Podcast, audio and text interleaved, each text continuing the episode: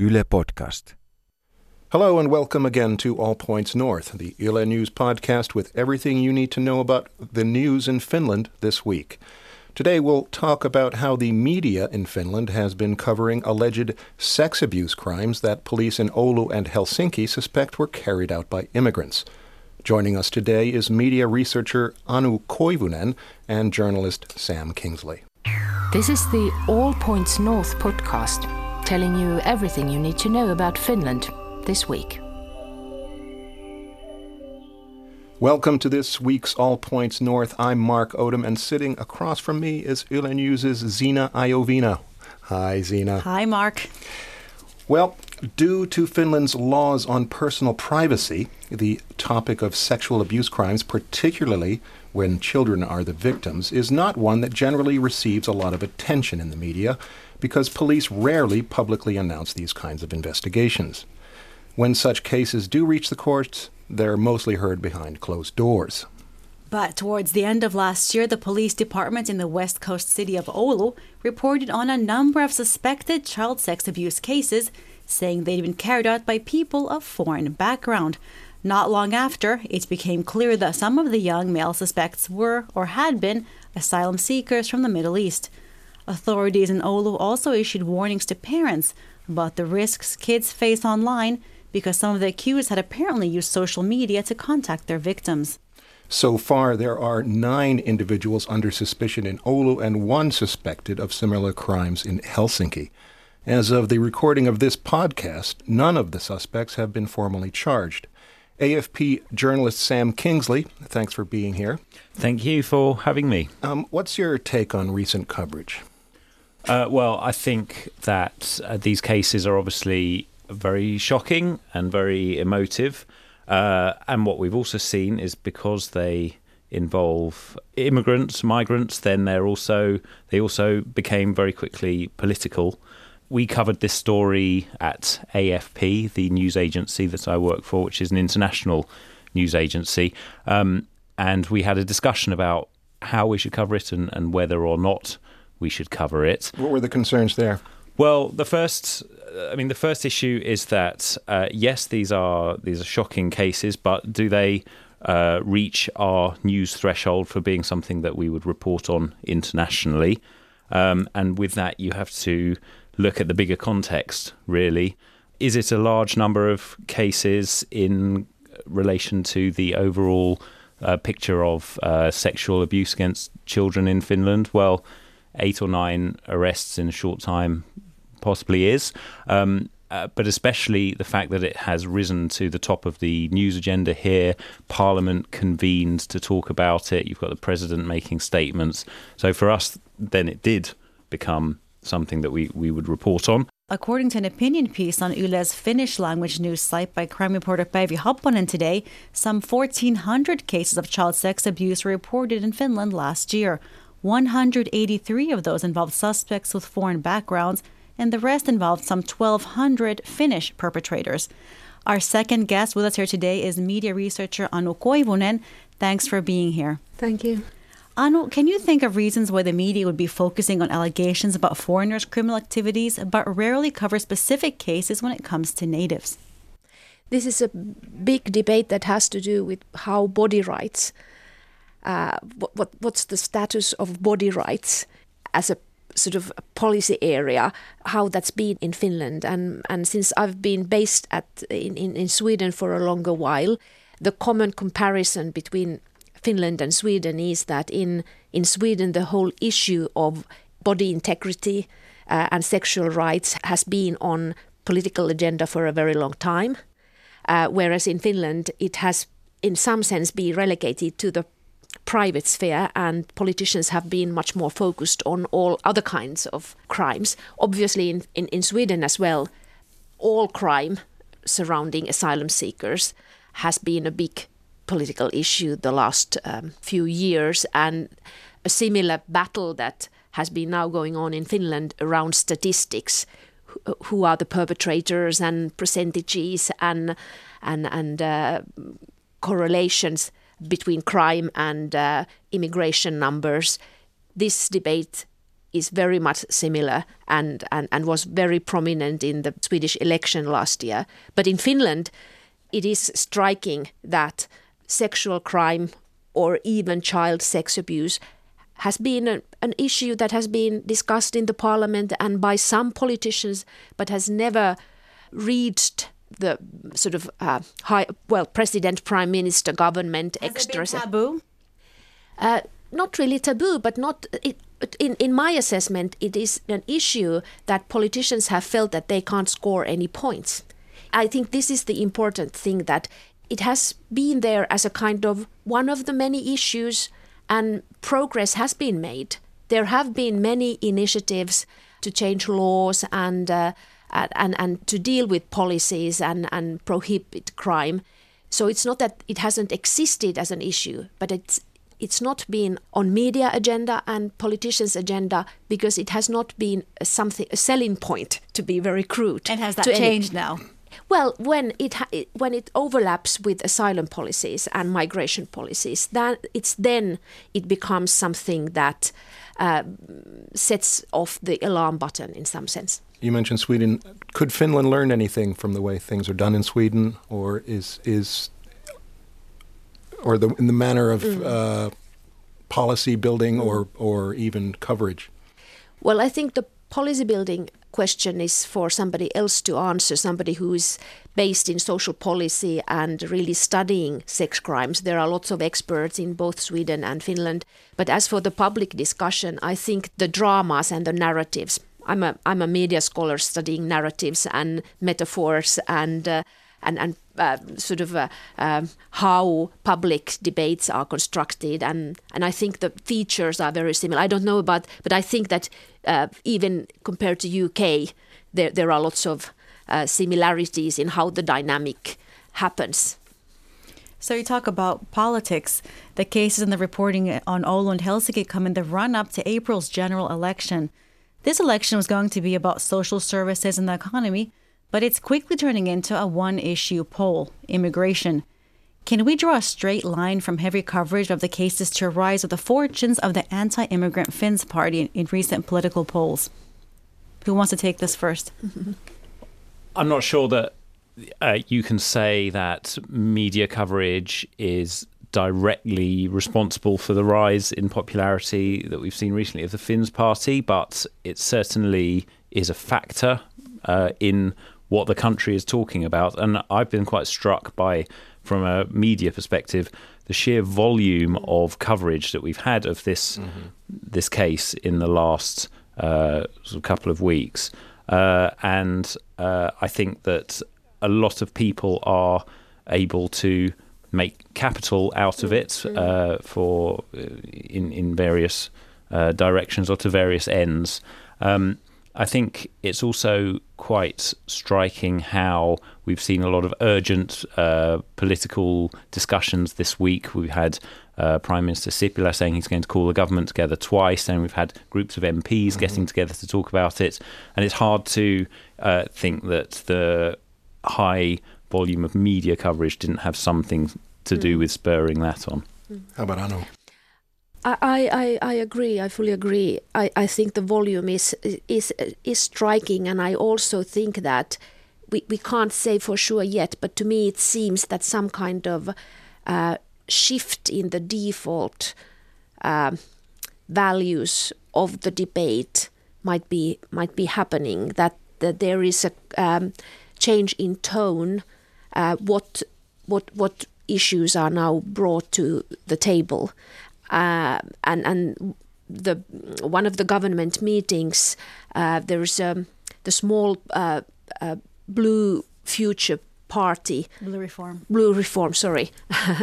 Blue reform party uh, who they have five um, cabinet members ministers uh, uh, but don't have much uh, su- support in the polls they actually brought up the the question of uh, of, of getting rid of um, uh, humanitarian asylum policies altogether uh, and, and and and that's a very radical shift in how uh, how, how Finnish governments have uh, tried to um, speak in favor of international agreements and respecting international policies and human rights conventions.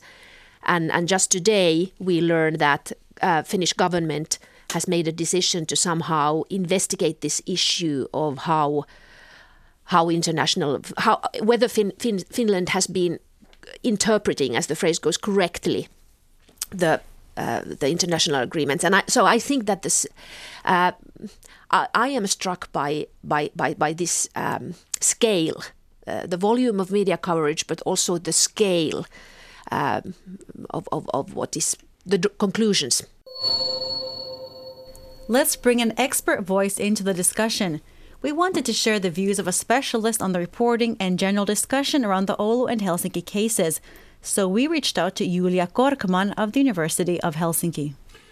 Indeed, she's uh, trained in criminal psychology and focused her extensive research on the reporting and investigation of child sexual abuse. Denise Wall caught up with her and asked if there might be room for improvement in how the media report on suspected cases of underage sex abuse. Let's listen in. We have seen a, a debate around the prevalence of child sexual abuse, and some media, even today, Helsing, Helsingin Sanomat reported that there has been an increase in uh, sexual crimes, which is not correct. There has been an increase in reported cases of uh, sexual crimes, and uh, we know from research that there has long already been a, a, sort of dark number. We know that many of the cases of, of sexual crimes, and especially child sexual abuse against uh, children, do not come to the uh, knowledge of the authorities. So uh, we also know from research that the actual numbers of uh, child sexual abuse crimes in, is decreasing. So there's a decrease in the actual prevalence, but an increase in the reported cases. So I would say this is more of a good news than a bad news. So there we heard is that as far as one researcher is concerned, the media should probably pay attention to providing context for their reporting on these cases. We'll come back to digging into that point shortly. But first, let's listen to another clip from Julia Korkman, where she says that the discussion in the media isn't as nuanced as it could be, considering the age of some of the suspects in relation to their victims. Then there's another problem which is related to the definition, uh, the legal definition of child sexual abuse in, by, by Finnish law.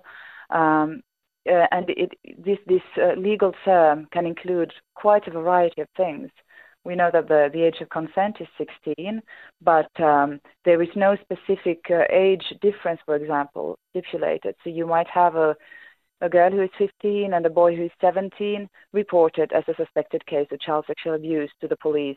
And maybe then the police discovers that they have a relationship since one year and it was consensual and maybe they could be considered to be at the same level developmentally uh, and therefore the case is not uh, to be considered child sexual abuse.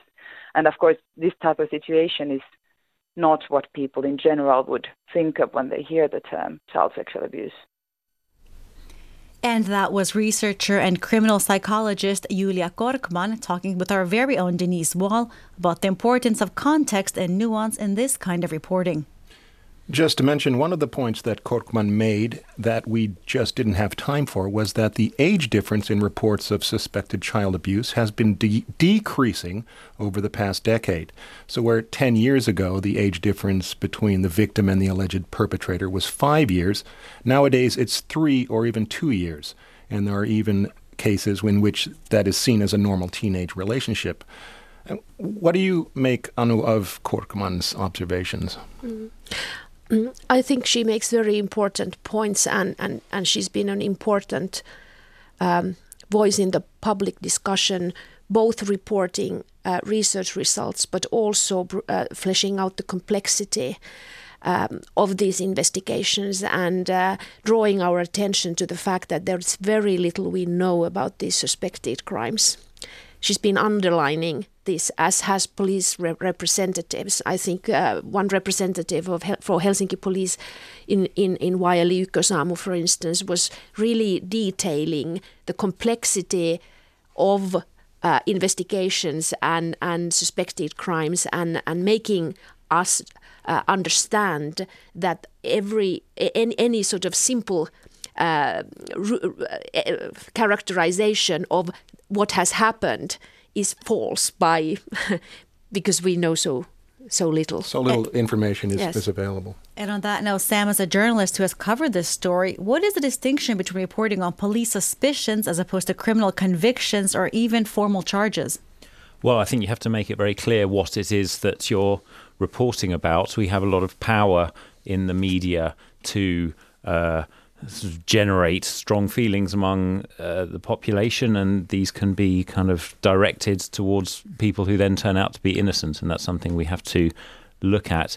In Finland, the convention is that uh, you basically don't name uh, any suspects until uh, I think uh, certainly not before they're uh, arrested. Well, that's the same in in the UK, but I think even even after, uh, if they are facing a, a crime that is uh, has a sentence that would be under two years, for instance, then then their name isn't isn't mentioned at all. That has to be balanced with um, the idea that justice needs to both be done and be seen to be done. And in the UK, where we do name suspects uh, more than in Finland. That's the principle behind it that people watching and, and reading can see that, that justice is being done. But then uh, there is it, that's a huge responsibility, and, and it has to be carried uh, very carefully. And of course, uh, since uh, 2015, there's been a change of journalistic practice, uh, sort of gradually without any any instance making the formal decision, but it it has to do with the with the asylum seeker number of asylum seekers in 2015. That both in Finland and Sweden, uh, the uh, detailing of the ethnic background of suspected uh, crime offenders uh, has become more common, and it's the pressure from social media, from online forums where crimes are discussed, and that has sort of sipped into mainstream journalistic practices and, and that, that's a really big change. Is, is, is FOMO going on? Are Finnish journalists afraid they're going to miss out? Uh, it's the it, it's the uh, climate of suspicion towards uh, legacy media um, and, and journalistic media that uh, there's a cover up. So this whole well international debate of Lügenpresse that's very much there, mm-hmm. even in Finland where trust in media otherwise is highest in Europe according to to all kinds of uh, studies. But even here, that that's the rhetoric that okay, now you tell us, or you are trying to cover up, but we force uh, force you in media to to tell the truth. So I think this is it's also about media. The, the, the politicians have their uh, stakes in this debate, but also media has stakes uh, who is trusting us, who is paying for us to, to be in business. Well, think, sorry. You, you, both mentioned the volume and the the amount of stories that have been published about this this these uh, stories. Is is that perhaps just overcompensating for this? Uh, trying just trying to be yes, we're on top of things here on the in, in the traditional media. I, yeah, hard to say, but what what I do think, um, just following on from Arnold's point, is that uh, there, yeah, i mean, we're very aware of this this debate about should we reveal the ethnic background of people when we report on crimes. But I think that we have to be really, really careful that we aren't going too far in the other direction to avoid. Um, upsetting anybody or avoid uh, reporting on, on what is there in front of us. Uh, there's just go back to the UK. There was a, a case that's been very big there for the last uh, few years of uh, gangs of men grooming young uh, girls up in the north of England. Um, these men are largely, if not entirely, uh, Asian men, and that's kind of generated a lot of discussion about well, was the fact that they were all from a similar ethnic mm. background, something that actually the authorities were desperately trying not to acknowledge and not to look at. Mm-hmm. And had they confronted that head on, then could they have actually responded to it better?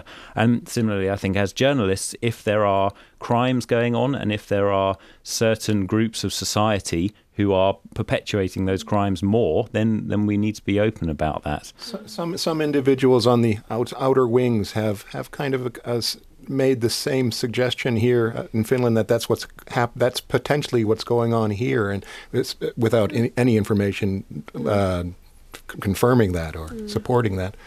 Um, you don't see any similarities yet. Well, I I actually think that the issue, the way to combat the these problems of uh, having uh, migrants associated with certain types of crime and a sort of a whole group stigmatized is actually also comes down to the media's responsibility. Uh, and and I think that there's a real problem that when we see uh, people of, of, foreign background reported on in the media, then normally it's one of two things. They're either a bad bad immigrant and they've committed a crime, or they're a good immigrant and look how well they've integrated mm. into society. And I think especially in the Finnish media, there is very very little else. There's mm. it's quite rare where you see a story that's about someone who's of a foreign background, but that's kind of incidental. The mm. the story is about something else. Mm-hmm. Um, I mean, I'd like to ask you two a question, Mark and, and Zena. When you're uh, at a normal uh, day's work here in, in Yle and you're walking around the corridors, how many people do you come across who've got uh, maybe non white skin or, or of, a, of, a, different mm. background, maybe who aren't holding a mop or serving you your food in the canteen?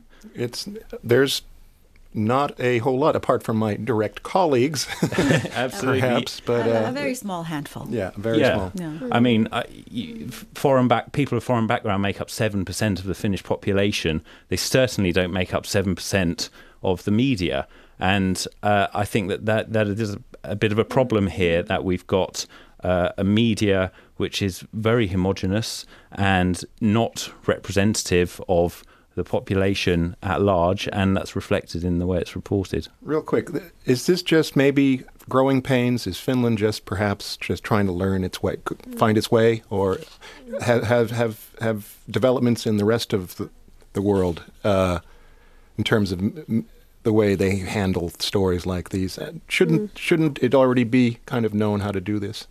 Well, it's an it, there is a um, topical political disagreement uh, so I think democracy um, entails disagreements, and uh, there is a disagreement about, about, migration policies. There is no way that can be uh, solved somewhere outside, well, demos, the people in elections among politicians. So the, the disagreement is there. Uh, I think the uh, the unlucky thing or uh, what what I regret here is that the whole area of sex crimes overlaps with asylum policies in a manner that sort of muddles both policies and solutions to both uh, issues. So it's this uh, uh making use of uh, single suspected acts of crime uh, for making a point that has to do with constitution or Finland's position in the world and relationship to international agreements or or or or, or, uh, or citizenship citizenship rights, which is a really big issue. So I I think this is this is where journal media needs to be very uh, alert, uh, trying to flesh out what all issues are being discussed and what all agendas now are here fought for. If you have something on your mind, just send your audio message to our All Points North WhatsApp account. Our WhatsApp number is plus 358 44 421 0909. Tell us what's on your mind, and your comment or question might be heard on our next show. Now it's time to have a look at some of the other news stories that we at Yle News covered this week. Topping the list of audience favorites this week was a reporting on the bronze medal claimed by Finland's junior women's ice hockey team in Japan. The young Lionesses' impressive run for the championship was defeated by the U.S. in the semifinal round. Readers also switched on to reports that police are investigating an attempted murder of a Finnish Iraqi couple in Kangasala near Tampere. According to the case notes, unknown assailants fired three shots through the couple's front door, narrowly missing the head of the female occupant of the home. The female victim, who is Finnish, speculated that the act was racially motivated and influenced by the news that's been the subject of our podcast today. And finally, many readers got a bit sentimental about a snow church in Lappeenranta, southeast Finland, where people could get married. The town's vicar said visitors can attend services three times a week and even exchange wedding vows. However, they'd have to tie the knot before March when the sun's rays will melt the structure. Well, we're about to wrap up our show, but before we leave, let's talk a bit about the weekend. I've, I've been told that Helsinki will be locked in a deep freeze this weekend, so I'm finally going to give winter swimming a try. The, the sauna on the island Uunisaari is open for business on Sundays from 11 to 1:30 p.m. So that's where you'll probably find me shivering. Will we, will we be able to see photo evidence on the Yle News website? Uh, I don't. I'm not quite sure about that. But uh, how about you, Zena? Well, I'll be in the office this weekend covering the news as it happens in Finland. Sam, what about you? Uh, I'll be out of town this weekend. I will be in the uh, lovely uh, town of Hämeenlinna visiting in-laws. Okay, uh, Anu. Well, I have a lot of work to do, but I'm also going to play in the snow with uh, my six-year-old. Oh, that sounds great. Yes. Well, that's where we'll wrap up this week. Uh, before we go, we'd like to thank our audience for supporting All Points North. Remember to keep in touch with us via our Facebook, Twitter, and Instagram accounts, and of course at yle.fi slash news. This week's show was produced by Pamela Koskinen. Zena Iovino was my co host. Thank you, Zena. Denise Wall was our reporter, and our audio engineer was Jonathan Kotila. Thanks for joining us, and remember to tune in to All Points North next week. Bye bye.